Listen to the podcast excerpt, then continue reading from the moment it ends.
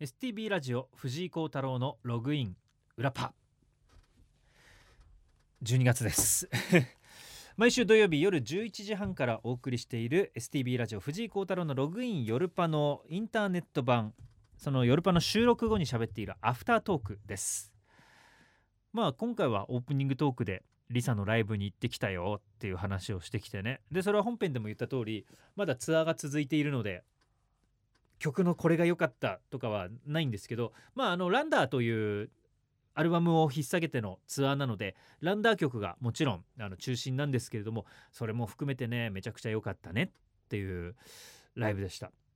思い返したら今年で何本ぐらいライブ行ったのかなとアニソン。今までだったら本当にコロナ前ね今までっていうのは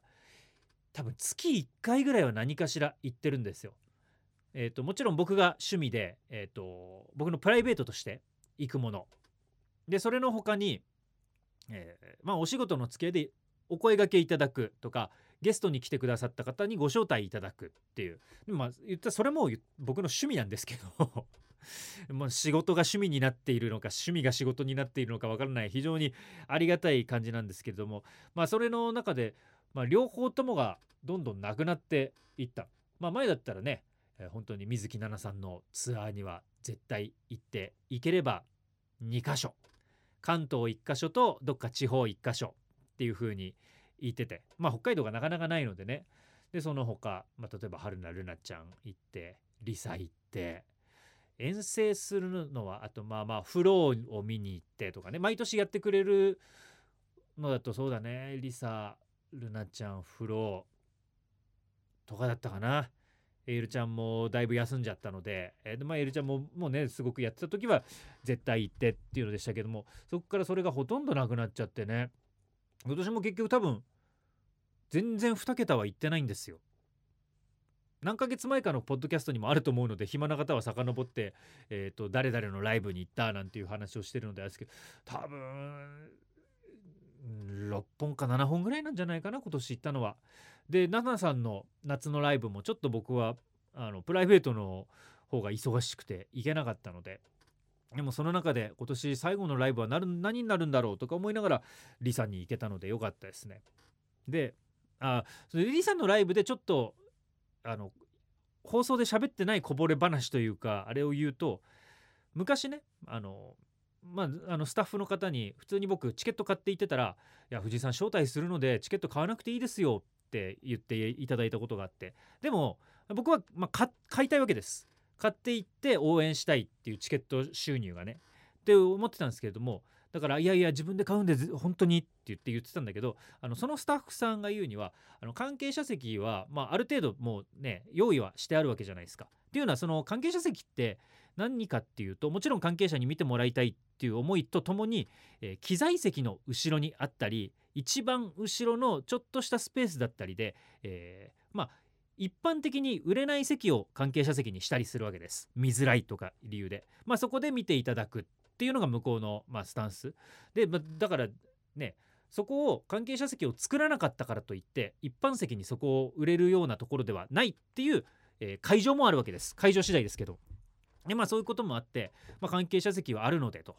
で、えーと、ありがたいことにもう多くの方に買ってもらって完売するので藤井さんぜひ関係者席で見てもらってで一般席はあの買いたいっていう普通のあのファンの方に開放してくださいよあはみたいな感じで冗談で言言われたことがあってあ確かになと。僕がこれで1枚買うことによって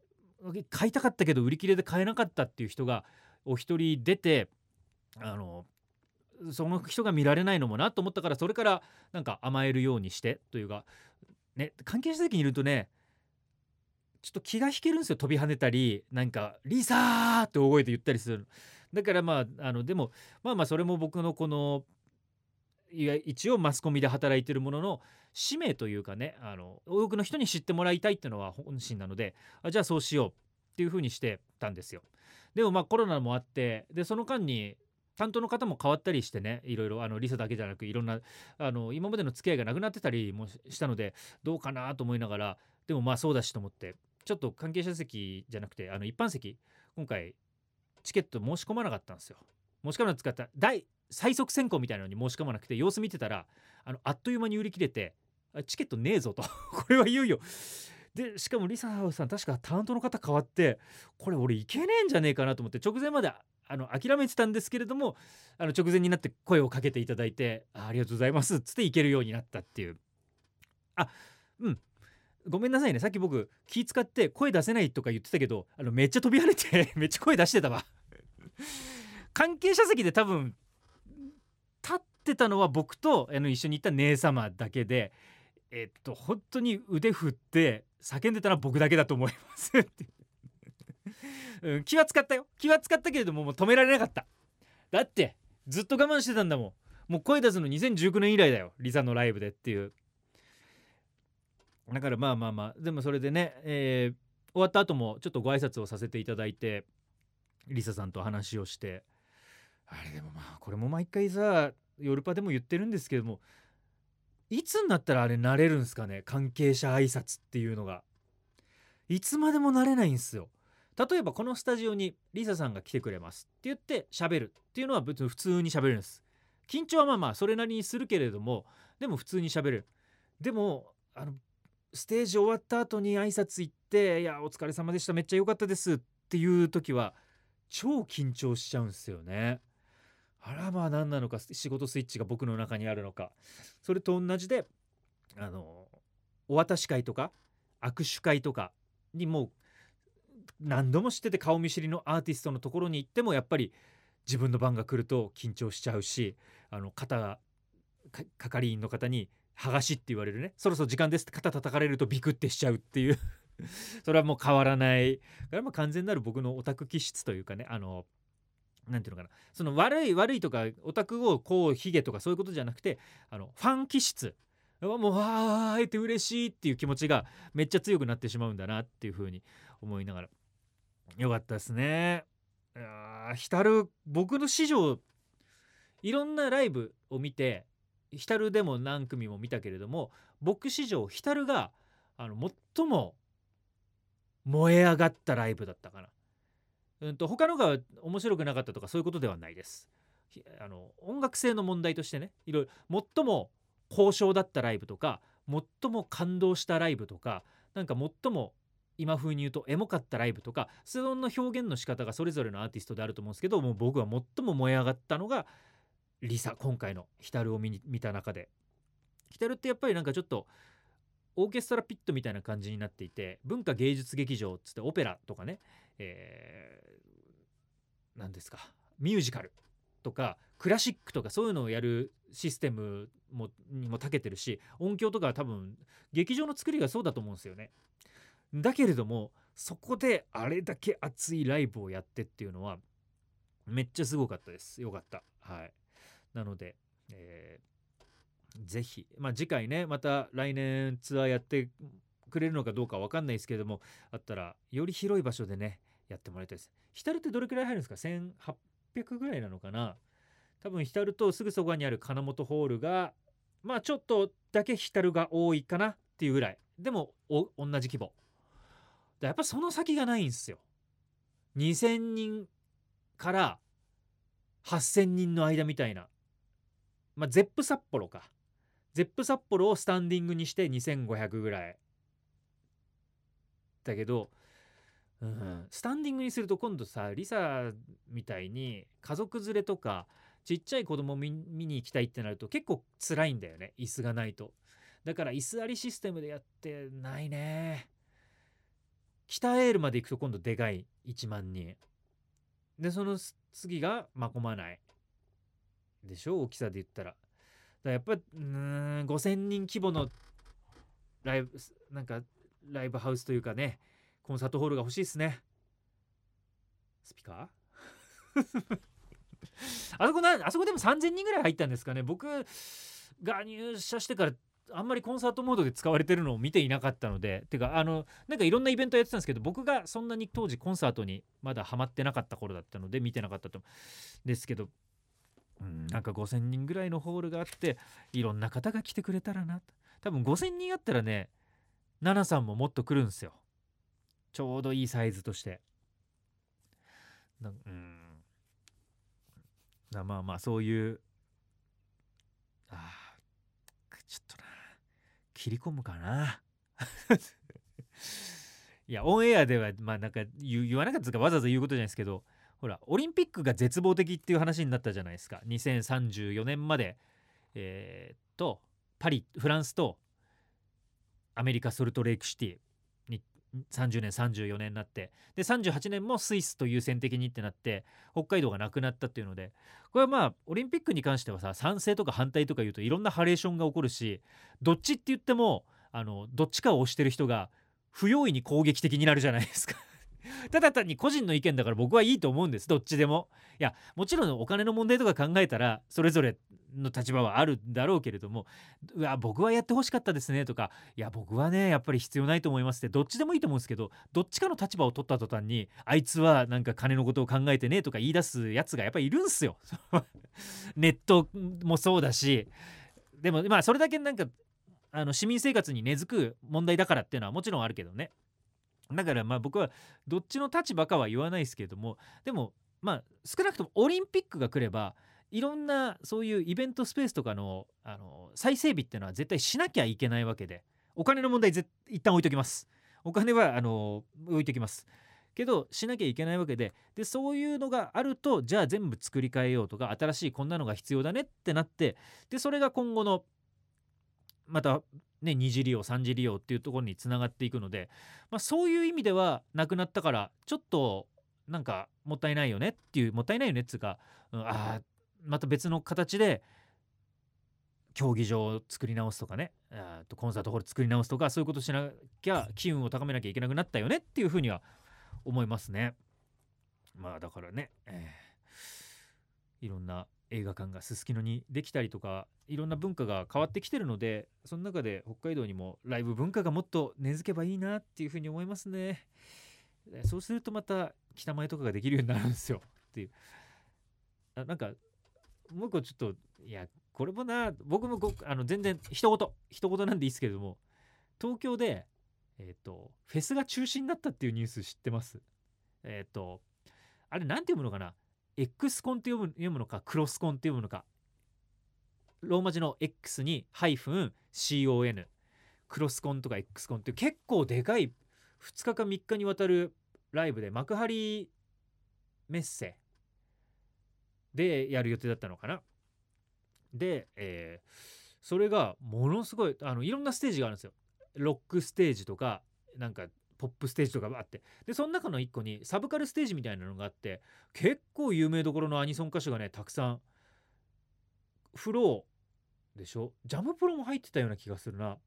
でバーッとうわこれでなんか楽しそうなイベントだなと思って見てたら3週間か1ヶ月ぐらい前にえー、っとなんか諸般の事情により中止になりましたっていうのが流れててん？って なんか結構これは香ばしいぞっていうのが今ネット上で、まあ、話題になってるんですよ。でいろんな理由はなんか憶測があって、え1個まずその幕張メッセのイベントホールかなんかのホームページにまず会場使用予定のところにそのスケジュールがなかったから会場を取り忘れてるんじゃないか。であの取り忘れてた中もうすでにイベントとして走り出してチケットも売っちゃってで調整したけどどうにもならなかったんじゃないか説。と、えー、これもう本当になんか海外からも結構なアーティストを呼んでるとかで最初のチケットがね T シャツみたいなノベルティ付きで7000円みたいな格安だったからえみんな大丈夫なの？こんな安くていいのかな？っていうふうにあのもそもそもチケット発売の段階でざわざわしてたらしいんですよ。でも結果蓋を開けてみたら思ったほどチケットが売れなくてもうやったらやっただけ赤字になるから事前に初版の事情で中止にさせたんじゃないか説とかあとなんか主催者関係が大変なんじゃないか説とかいろいろあってまあ中止になってたんです。でそれを思い返すとなんかね9月ぐらいにね名古屋でもアニソンのフェスが中止になってるんですよ。9月の3連休の時にそれも結構直前。1週間前とかにあの理由が特によくわからないまま中止になってる。あそこ。愛地球博をやった野外公演。でやるイベントが中止になってて。でそれも本当にあの会場の使用予定に最初から、えー入ってなかったっていう話もあったりして。だからまあ急にねコロナの後バーッといろんなことが動き出してでイベントを打つ方はもう解禁になったからやろうっつってダーってやるけれども私たち参加者の方がまだ OK なの？じゃあ行くよ。今まで通り遠征しまくるぞ。ウェイ！っていう風になってない。だからチケットの需要とかがあんまり合わずにとかねあといろんなスピード感がついていけずにそういうのがうまくいってないんだなっていう風になんか思ったので気軽に僕も北海道でやりましょうとかあのなかなか言えないんですけれどもなんか地に足をつけた感じで自分たちので、うん、あ楽しいことしたいですねっていうふうには思いますっていう。珍しいねこんななんかちゃんとあのアニメと経済を僕は経済学部出身なのでそういうのをくっつけながら喋るっていう。これをなんか本編のオンエアでやるとちょっとさやっぱ角は立つじゃないですかどこかしらに。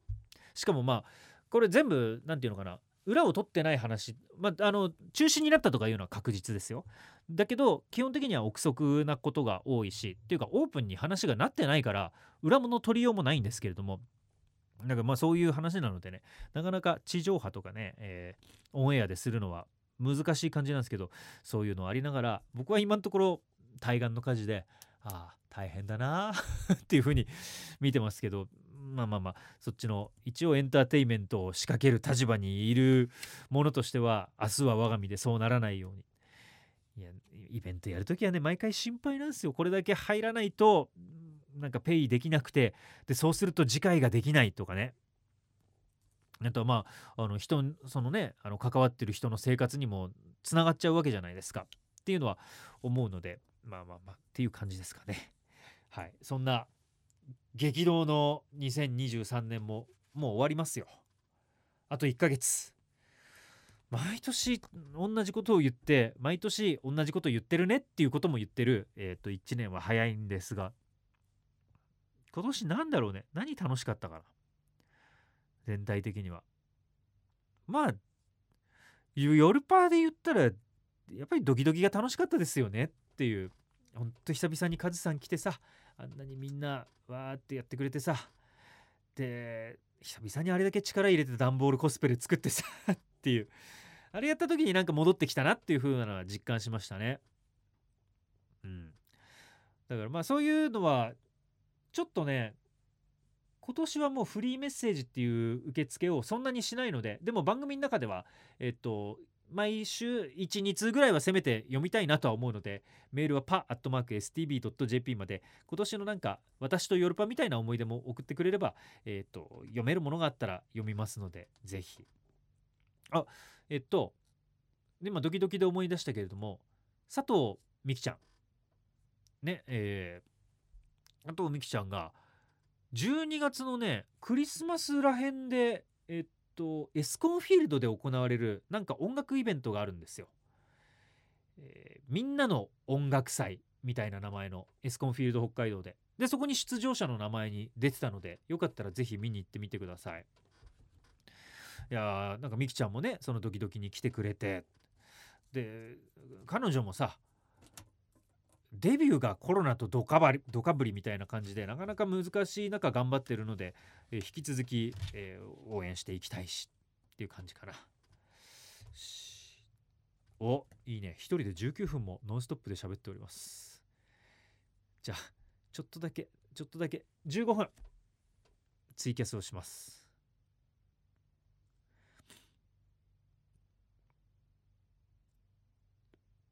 よし。えーっと、15分。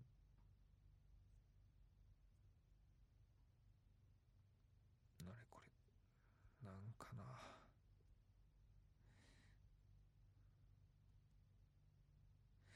なんかね、前も言ったけど、あ、STB ラジオの広報用のスマートフォンっていうのが機種変更してね操作が変わったんですよね、え、15分だけ配信します。あもう使いづらい。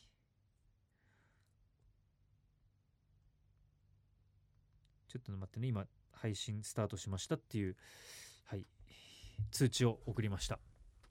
お北斗。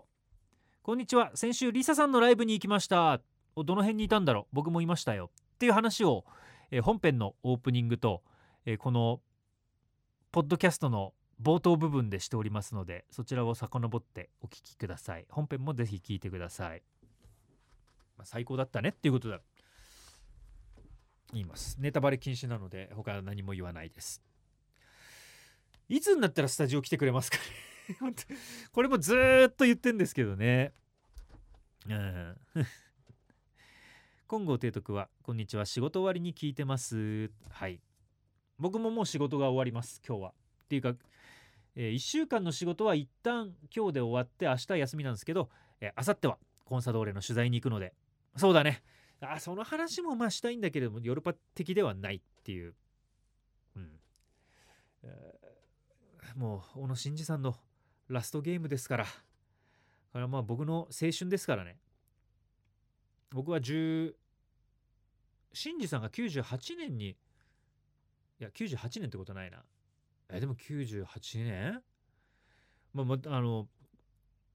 浦和レッズに加入した時に僕はその浦和レッズの練習場がある横に僕が通ってた中学校があるので本当に中学校から細い道一本挟んで向こう側でレッズが練習してるんですよ。だからレッズが練習してる姿を僕らサッカー部の部活でグラウンドから見られるっていう環境でやってた。でその前から僕はもう93年の、えー J リーグ開幕からレッズサポーターだったので当時は。今はもうコンサドーレですけれども。だったので、えーサインをもらいにグラウンドに通い詰めてたので当時福田正宏とかがね。その時から。でもちろん新次さんにも並んでサインをもらってたのでその人の仕事をこうやってこっちでできたことは僕の中ではものすごい夢が一つ叶ったというかね大きな財産。で最後、まあ、仕事として見届けるっていうのがなんか感慨深すぎてね分かんないですけれどもね。うん。どういう気持ちであさってを迎えるか。もしかしたら僕は月曜日の「ドサンコワイド朝」の放送をえーっともう目がパンパンに腫れて泣き晴らした後みたいな感じで出てるかもしれませんがそれはしか仕方ない。えちなみに先週の月ここの前の月曜日ですけれどもえ前日が夜リサのライブだったので それで興奮して眠れずに目がパンパンで真っ赤になってあの出演したっていうのは、まあ、それはまあまた別のお話です。結構ね最近日曜の夜のライブとか日曜の夜のイベントとかあれこれいけんじゃねってことに気づき始めた。うん、っていうのはあの今ほとんど平日酒を飲まなくなったんですよ。仕事の前の日。金曜日と土曜日の夜ぐらいしか飲まないので今までだったら酒飲んだら酒飲んだ分だけたくさん寝ないと回復できない。から寝不足で言ったらもう最悪だから、えー、と寝不足にはなれない。日曜日の夜は、えー早く寝ようだったんですけどお酒飲まなくなったので、えー6時間寝たらね結構シャッキッとするんです。まあ眠いよ。眠いしあの家帰ってからちょっとうたた寝ぐらいはすることはあるけども6時間寝たらいける。昔は酒飲んでた時は7時間半寝てもうわまだ回復してねえわっていうぐらいまあ酒飲んでたんですけどそれがもうなくなって。だから日曜日も、えーライブ自体も日曜日って多分金曜日とか土曜日のライブより早い時間に設定されてるんです。6時半スタート土曜日。だったとしたら日曜日は5時半スタートとか1時間繰り上げてたりするのでそれで帰ったらまあ5時間から5時間半眠れるようなスケジュールになることが分かったのであとまあそういう意味では水曜日とか木曜日のライブもねだからあの結構タイミング合えばいけるなっていうふうに思った。だまあ平日だったらね仕事終わりで来てくださいだから6時半スタートで8時半に終わってってなると結構厳しいもんはあるけどまあまあまあなんとか。1日ぐらいだったら寝不足で行ってもなんとかなるんだよね。っていうのでちょっとずつねいろんな体制が変わっております。だからまあそういう意味ではオープニングでもちょっと喋った、えーライブにたくさん行きたいなまた。っていう感じですね。またじゃあ平日夜生放送やって夜夜じゃ朝とかねそういうことも。あね僕あれやりたいんですけど。もうね昨日の僕はどさんこワイドの夕方を見ていてお情報がオープンになったぞっていうことなのであの公開収録を個々のでやりたいなと思ってあの個々のすすきのに昨日今日か？今日オープンここのすすきの？え昨日オープン？昨日オープンでで個々のすすきのの中にラジオのスタジオがあるんですよ公開。でそこは STB だけじゃなくて道内民放4局どこも使ったりそれぞれなんですけど。でそこのあのあれみたいだと思ってください。全員にとって分かりやすいのはえっと函館の五稜郭タワーのあのロープウェイの乗り場のところに FM イルカのスタジオがあるんですけどそれみたいなもんだと思ってください。いやあれもかっこいいんですよ。五稜郭の下で FM イルカの。的な感じで、えっと、1階にあるんですかあれは。で1階に、えっと、通行人の方も見られる、えっと、オープンなスタジオがあるのでそこで公開放送とかあとあのアーティストのインタビューとかをここじゃなくてそこで収録でやればいいと思うんですよね。だからねそしたらさあの僕らにとっても番組がこういうのやってるよとゲストでこんな方が来てくれてるので見てくださるしアーティストの方にとっても露出が増えるのでいいと思うんですよね。うん、なので、えー、ちょっとそういう形のイベントとかね使用量がどうなのかとかそもちろんあるんですけどもそれは最悪リスナーさんがクラウドファンディング的に 出してもらうっていうのでだからちょっとこれからなんかそれなりになんか変な変な言い方じゃない。なんつうのかな,、えー、うんな難しいな言い方がそれなりのアーティストさんが来る時はそこを使いたいっていう。っていうのはあのなんつうのかな。やっぱり人前で喋るのに慣れてる方とかさそうじゃない方とかあとは、えー、人前に出る時の格好を常にしている方とか、えっと、スタジオでただ喋るだけの方の方とかもいるのであれですけれどもそういう条件が合うゲストの方とかそこでやりたいなっって思いますね。そしたらなんかココノの方にもさ集客の一個お助けにもなるし。だからはい。っていうのをね昨日の「どさんこワイド」夕方に、えー、高山さん内山さん熊谷さんという、えー、僕のアナウンス部の先輩が「お絵かきですよ」に出てて。でそこのココノの、えー、スタジオから午後の S ラジかっこ仮が1月8日から個々の S ラジになって、えー、毎日生放送月から金までっていうのに発表されてましたんでね。あれ僕は知らなかったんですけどもともとここここの S ラ個々の S ラジになるっていうのは番組立ち上げの時から決まってたんですか？まだ分かんない。オープンにはしたく ない。僕は本当知らなかったの。正直なこと言っていいですか？正直言うとです。僕ちょっとあの午後の S ラジカッコ仮ってダセえなと思って いやあの午後の S ラジだったら僕全然良かったんですよ。あのねカッコ仮とかつける番組ってダサいよねっていうのがこれは僕のなんか好みの問題。本当に。他のあのそれは何ていうかただの感性なのでいいんですけどカッコ仮とかってなんか木をてらってるとかあえてなんかそこにあのかっこ笑いみたいななんか逃げ場的なニュアンスを作ってる感じでちょっとあれかなとは思ってたんですよ。正直なところ。あの僕は自分で友達とメールとか LINE する時かっこ笑いすげえ使うんで 僕がダサいっていうことは重々承知してる中かっこ借りってなんかダサいなと思ってたんです。でも昨日のその本当にドサンコワイド見ててえ名前変わんの？と思ってあここの S ラジになるんだ。って思ってあそれでカッコ仮ちゃんと意味を持ってカッコ仮をつけてたんだ。っていうのを見てなるほど。って思ってなんかごめんなさいって思った。ダセえなと思って。僕本当に心の底からカッコ仮で最後まで行くんだと思ったんですよ。そこも含めてなんかリスナーさんと一緒に作り上げていく番組。で番組が終了する頃にカッコ仮が取れて本当のなんか番組の集大成的な名前が、え、っと明らかになります。そういう番組を一緒に作り上げていきましょうっていうダセえなっていうもんだと勝手に思い込んでて。そしたら裏にいやそりゃそうだよな。いい大人が STB ラジオのいい大人が新しい番組を立ち上げるっていう中で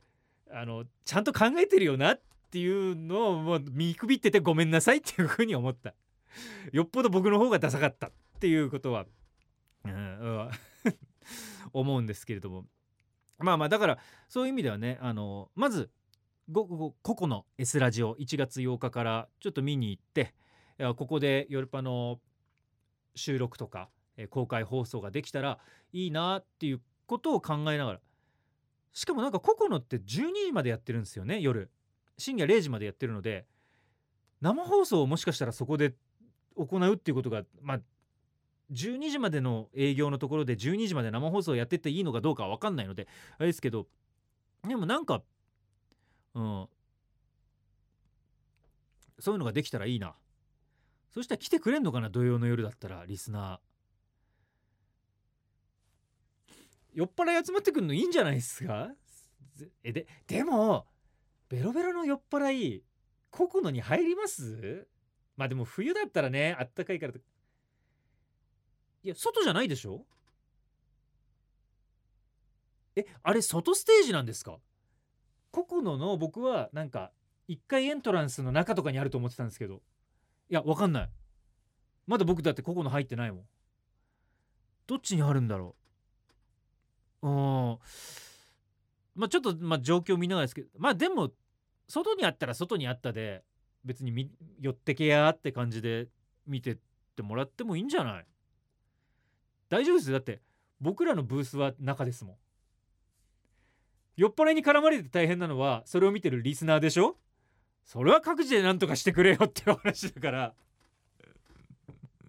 それはもうもう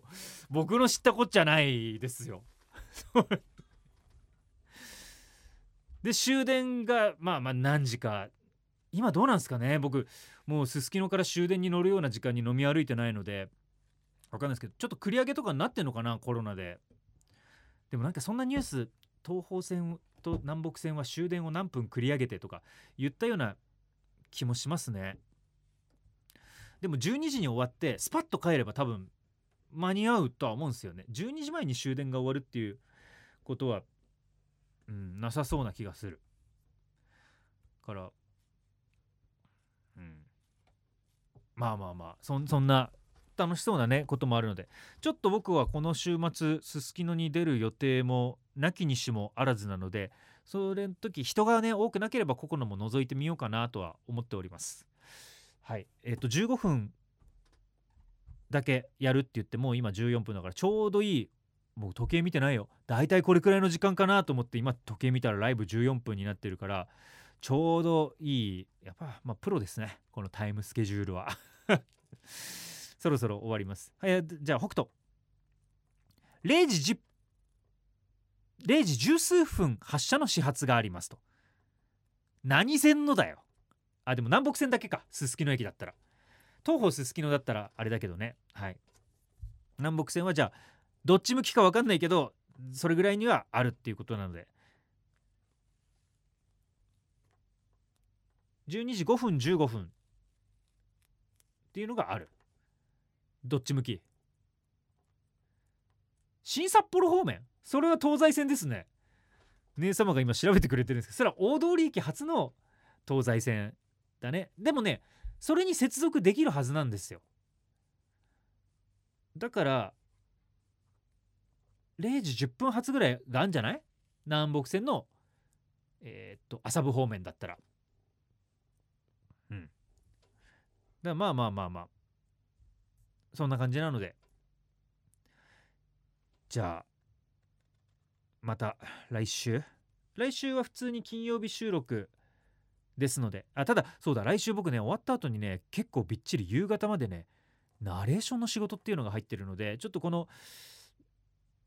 キャストをやってる実感がとか余裕があるのかどうか分かんないんですけどやれたらやりますっていう。ああとちょっと年末のお知らせを今回の放送でしておりますので明日の、えー、2日の放送でしておりますのでそちらもお聞きください。じゃあ明日土曜日の放送でお会いしましょう。ログアウト。